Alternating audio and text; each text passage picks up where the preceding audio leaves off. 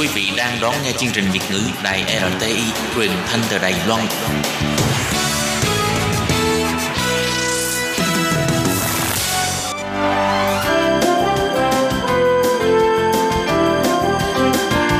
Xin mời quý vị và các bạn đến với chuyên mục Nhìn ra thế giới. Chuyên mục này gồm những nội dung liên quan đến quốc tế,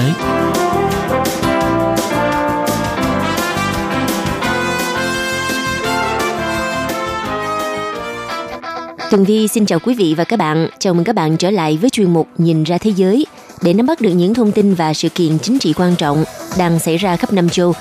Các bạn thân mến, nội dung của chuyên mục ngày hôm nay bao gồm những thông tin như sau. Liên Hợp Quốc thông báo miễn trừng phạt tổ chức phi chính phủ Pháp viện trợ nhân đạo cho đất nước Triều Tiên. Triều Tiên tuyên bố Kim Jong-un đã thị sát được phóng tên lửa hành trình chiến lược loại mới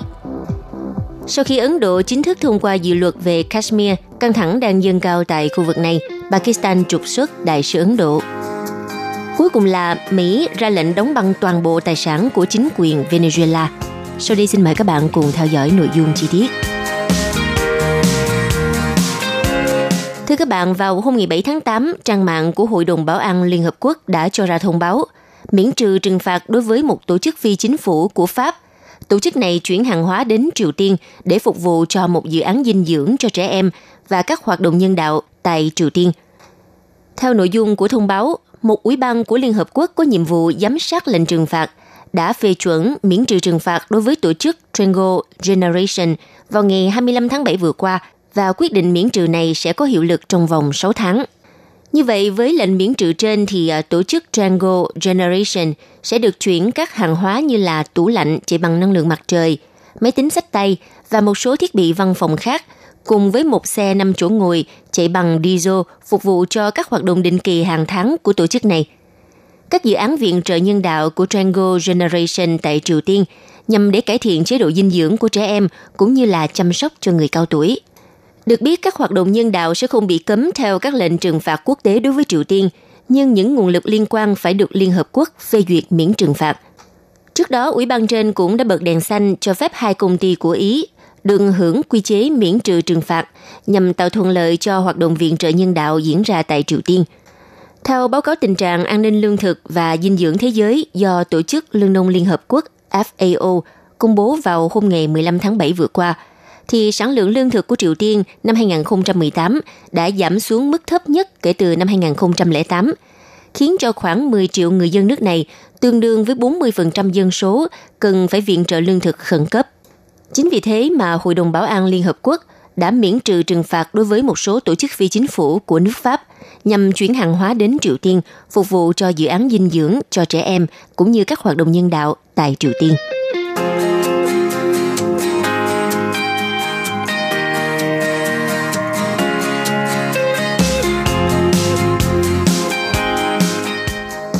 Vào ngày 7 tháng 8, Triều Tiên tuyên bố nhà lãnh đạo Triều Tiên Kim Jong-un đã thị sát đợt phóng tên lửa hành trình chiến lược loại mới vào ngày 6 tháng 8. Tên lửa mới của Triều Tiên dường như là đang trong giai đoạn thử nghiệm cuối cùng và sẽ được triển khai không lâu nữa. Theo hãng thông tấn Trung ương Triều Tiên KCNA, thì à, đợt thử nghiệm lần này đã xác minh độ tin cậy cũng như khả năng tác chiến của các loại tên lửa mới – lãnh đạo Kim Jong-un đã thể hiện sự hài lòng và nhấn mạnh đợt phóng tên lửa lần này là lời cảnh báo đến cho các cuộc tập trận chung giữa Mỹ và Hàn Quốc được bắt đầu vào hôm ngày 5 tháng 8 vừa qua. Bà Kim Jong-su từ Viện Nghiên cứu các vấn đề quân sự Hàn Quốc khẳng định, bằng việc phóng tên lửa từ khu vực phía Tây thay vì từ các khu vực phía Đông như trước đây, Triều Tiên dường như muốn tối đa hóa thông điệp cảnh báo với Mỹ và Hàn Quốc – cũng theo chuyên gia này, nếu được phóng từ phía đông của thành phố biển Wosan, Triều Tiên, thì tên lửa mới cũng có thể sẽ bay đến các khu vực của Nhật Bản như là thành phố Fukuoka và thành phố Hiroshima. Sau đợt thử nghiệm tên lửa nêu trên của Bình Nhưỡng, theo tờ Kyodo, Bộ trưởng Quốc phòng Mỹ Mark Esper đã gặp gỡ Thủ tướng Nhật Bản Abe Shinzo vào hôm ngày 7 tháng 8 để bàn về tình hình an ninh trong khu vực – như vậy, chỉ trong chưa đầy 4 tuần, thì Triều Tiên đã thực hiện phóng tên lửa đến 4 lần. Theo giới chuyên gia cho thấy, đây là sự tự tin của Bình Nhưỡng đối với công nghệ tên lửa của họ. Theo chuyên gia Kim Dong-yup từ Viện Nghiên cứu Viễn Đông của Seoul, ông khẳng định với hãng thông tấn Yonhap rằng mục đích của đợt thử nghiệm mới nhất dường như là xác minh uy lực cũng như là độ tinh cậy của tên lửa, đặc biệt là khi chúng được phóng qua các khu vực trung tâm. Cũng theo chuyên gia này cho biết, tên lửa mới của Triều Tiên dường như đang trong giai đoạn thử nghiệm cuối và sẽ được triển khai không lâu nữa. Trong khi đó, thì người phát ngôn của Bộ Thống nhất Hàn Quốc Lee Sang-min khẳng định các vụ thử nghiệm tên lửa mới đây của Triều Tiên không thể mang lại ảnh hưởng tích cực cho nỗ lực ổn định hòa bình. Ông Lee Sang-min kêu gọi Bình Nhưỡng nên duy trì cam kết Hàn Quốc và Triều Tiên đạt được hồi năm 2018 về việc thành lập Ủy ban quân sự chung để bàn về các giải pháp xoa dịu căng thẳng đôi bên. Tuy nhiên, Triều Tiên thì thường xuyên chỉ trích các cuộc tập trận chung giữa Mỹ và Hàn Quốc. Họ gọi đây là hành động diễn tập xâm lược, vi phạm các thỏa thuận hòa bình. Bộ Ngoại giao Triều Tiên hôm ngày 6 tháng 8 cũng nhấn mạnh các cuộc tập trận chung giữa Mỹ và Hàn Quốc buộc quốc gia của họ phải phát triển, thử nghiệm và triển khai các hệ thống uy lực cần thiết đối với quốc phòng Triều Tiên. Trong khi Mỹ thì đang tiến hành một số cuộc điều tra liên quan đến hàng trăm triệu USD trong các giao dịch tài chính có dính dáng đến ba ngân hàng Trung Quốc bị nghi ngờ là hỗ trợ tài chính cho chương trình hạt nhân của Triều Tiên. Các công tố viên nghi ngờ một ngân hàng Triều Tiên đã sử dụng một công ty bình phong Trung Quốc để xuất khẩu hàng trăm triệu USD than và các khoáng sản khác và thu về lợi nhuận bằng USD mà Bình Nhưỡng có thể sẽ sử dụng số tiền này để mua các vật liệu cần thiết đối với chương trình vũ khí của họ. Và nếu phát hiện bằng chứng cho thấy các ngân hàng Trung Quốc cố ý hỗ trợ hoạt động nêu trên, chính phủ Mỹ có thể trừng phạt họ hàng tỷ USD, tương tự như các lệnh trừng phạt nhằm vào ngân hàng châu Âu vi phạm lệnh trừng phạt Cuba, Iran và Sudan.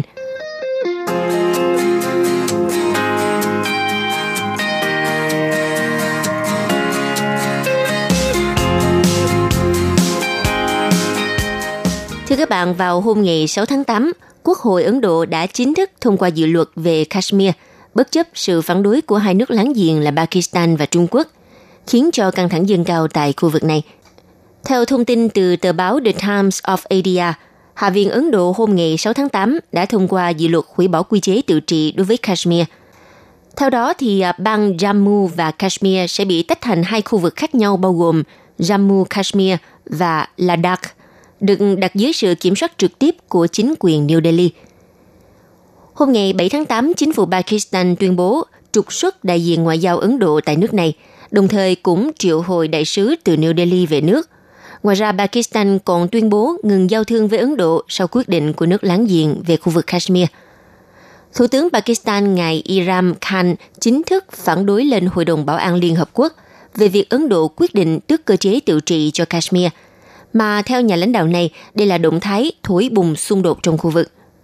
Ông nói, tôi muốn làm rõ chúng tôi sẽ theo đuổi đến cùng vấn đề này trên mọi diễn đàn, bao gồm Hội đồng Bảo an Liên Hợp Quốc. Thủ tướng Khan nhấn mạnh có thể sẽ đưa ra cả tòa hình sự quốc tế. Ngoài ra, theo hãng thông tấn AFP cho hay, đại sứ Pakistan tại Liên Hợp Quốc, bà Malina Lodhi đã trình bày diễn biến tại Kashmir lên Hội đồng Bảo an Liên Hợp Quốc – Đồng thời, Ngoại trưởng Pakistan ngài Shah Mahmood trình công hàm cho Tổng thư ký Liên Hợp Quốc ngài Anthony Guterres. Tuy nhiên, theo nguồn tin ngoại giao của chính quyền Pakistan ở trụ sở Liên Hợp Quốc cho hay, vẫn chưa có quyết định cụ thể về thời điểm hội đồng sẽ nhóm họp để thảo luận về tình hình ở khu vực trên. Còn về phía phản ứng của Trung Quốc, hôm ngày 6 tháng 8, phát ngôn viên Bộ Ngoại giao Trung Quốc, ngài Hoa Xuân Doanh cho hay – Bắc Kinh phản đối quyết định đơn phương của Ấn Độ tại khu vực nằm ở đoạn phía tây bên kia biên giới Ấn Độ và Trung Quốc. Họ gọi đây là động thái đe dọa chủ quyền Trung Quốc.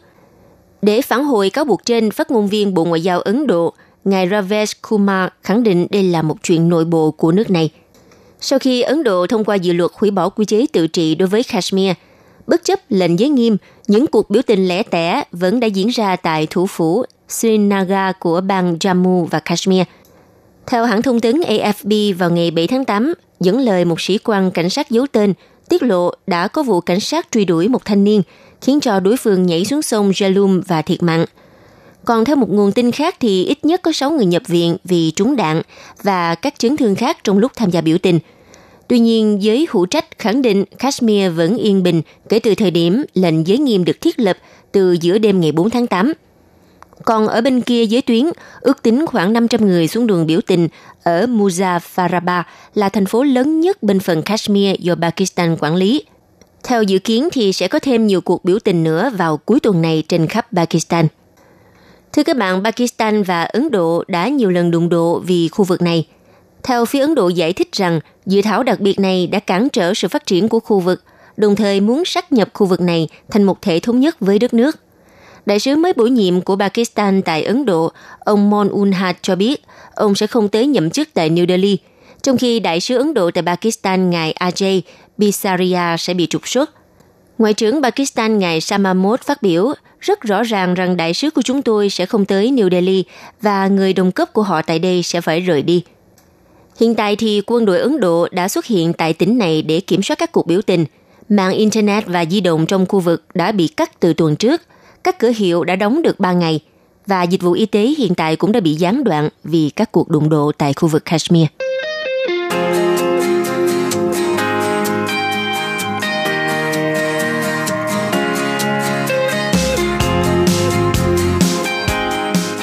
Thưa các bạn, vừa qua, Tổng thống Mỹ Donald Trump đã ký một quyết định đóng băng toàn bộ tài sản của chính quyền Venezuela tại Mỹ. Theo hãng thông tấn AFP cho hay, lệnh trừng phạt mới của Mỹ nhắm đến Venezuela được đưa ra với lý do Tổng thống Venezuela ngài Nicolas Maduro vẫn tiếp tục chiếm giữ quyền lực bên cạnh việc lạm dụng nhân quyền. Vì thế, toàn bộ tài sản và lợi ích về tài sản của chính quyền Venezuela tại Mỹ đều bị đóng băng và có thể không được chuyển, chi trả, rút hay giao dịch. Bên cạnh đó, quy định cũng cấm mọi giao dịch với các cá nhân, cơ quan Venezuela có tài sản bị đóng băng nêu trên.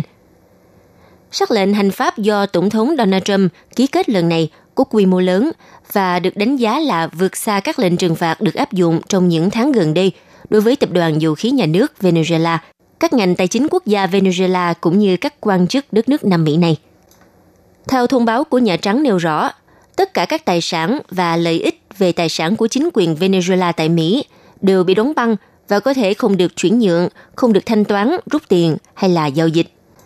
Hãng thông tấn Reuters cho biết phạm vi áp dụng lệnh cấm vận này là một bất ngờ đối với ngay cả một số đồng minh của chính quyền Tổng thống Donald Trump. Theo bà Anna Kitana, là nhà phân tích chính sách cao cấp của Quỹ Di sản, cho rằng có vẻ như lệnh này sẽ là một lệnh cấm vận sâu rộng nhắm đến hoạt động kinh doanh, làm ăn với Venezuela, mặc dù vẫn đang chờ thêm thông tin chi tiết.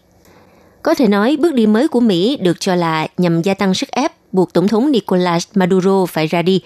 trong khi Mỹ và một số nước phương Tây ủng hộ lãnh đạo đảng đối lập Juan Guaido, người tự xưng là Tổng thống lâm thời hồi tháng 1 vừa qua, thì Nga và Trung Quốc, Iran, Cuba và nhiều nước khác thì vẫn ủng hộ Tổng thống Maduro. Và trong bối cảnh Nhà Trắng đang dùng mọi cách để mà lật đổ Tổng thống Venezuela Nicolas Maduro, Venezuela đã yêu cầu Liên Hợp Quốc bảo vệ họ khỏi Mỹ. Đặc phái viên Venezuela đã gọi các lệnh trừng phạt mới của Mỹ là một vụ cướp có quy mô toàn cầu. Theo lời của ông Samuel Moncada, đại diện thường trực của Venezuela tại Liên Hợp Quốc viết, Hiện tại, Mỹ đã trở thành một mối đe dọa đối với hòa bình và ổn định thế giới. Chúng tôi kêu gọi Hội đồng Bảo an thực hiện các biện pháp trên cơ sở luật pháp quốc tế. Chúng tôi đề nghị Tổng thư ký Hội đồng Bảo an Liên Hợp Quốc trực tiếp lên án những hành động đơn phương chống lại Venezuela của Mỹ. Nhìn chung, đây là một lệnh cấm vận kinh tế toàn diện mà Mỹ tập trung chủ yếu vào lĩnh vực xã hội và nhân đạo, nghĩa là vào lợi ích của những công dân bình thường. Do ảnh hưởng từ các lệnh trừng phạt, người dân Venezuela không thể mua thuốc, thực phẩm, hàng hóa cần thiết. Tuy nhiên, Nhà Trắng đã tuyên bố rằng nếu Tổng thống đương nhiệm Nicolas Maduro bị lật đổ, thì mọi dịch vụ sẽ trở lại bình thường ngay lập tức. Và rồi là chuyên mục Nhìn ra thế giới do Tường Vi biên tập và thực hiện. Cảm ơn sự chú ý lắng nghe của các bạn. Quý vị và các bạn thân mến, sau đây là email của Ban Việt ngữ ctv a rti org tvk hộp thư truyền thống của Ban Việt ngữ Việt Nam Miss PO Box 123 gạch ngang 199 Taipei 11199. Còn thính giả ở Việt Nam xin gửi đến hộp thư số 104 Hà Nội, Việt Nam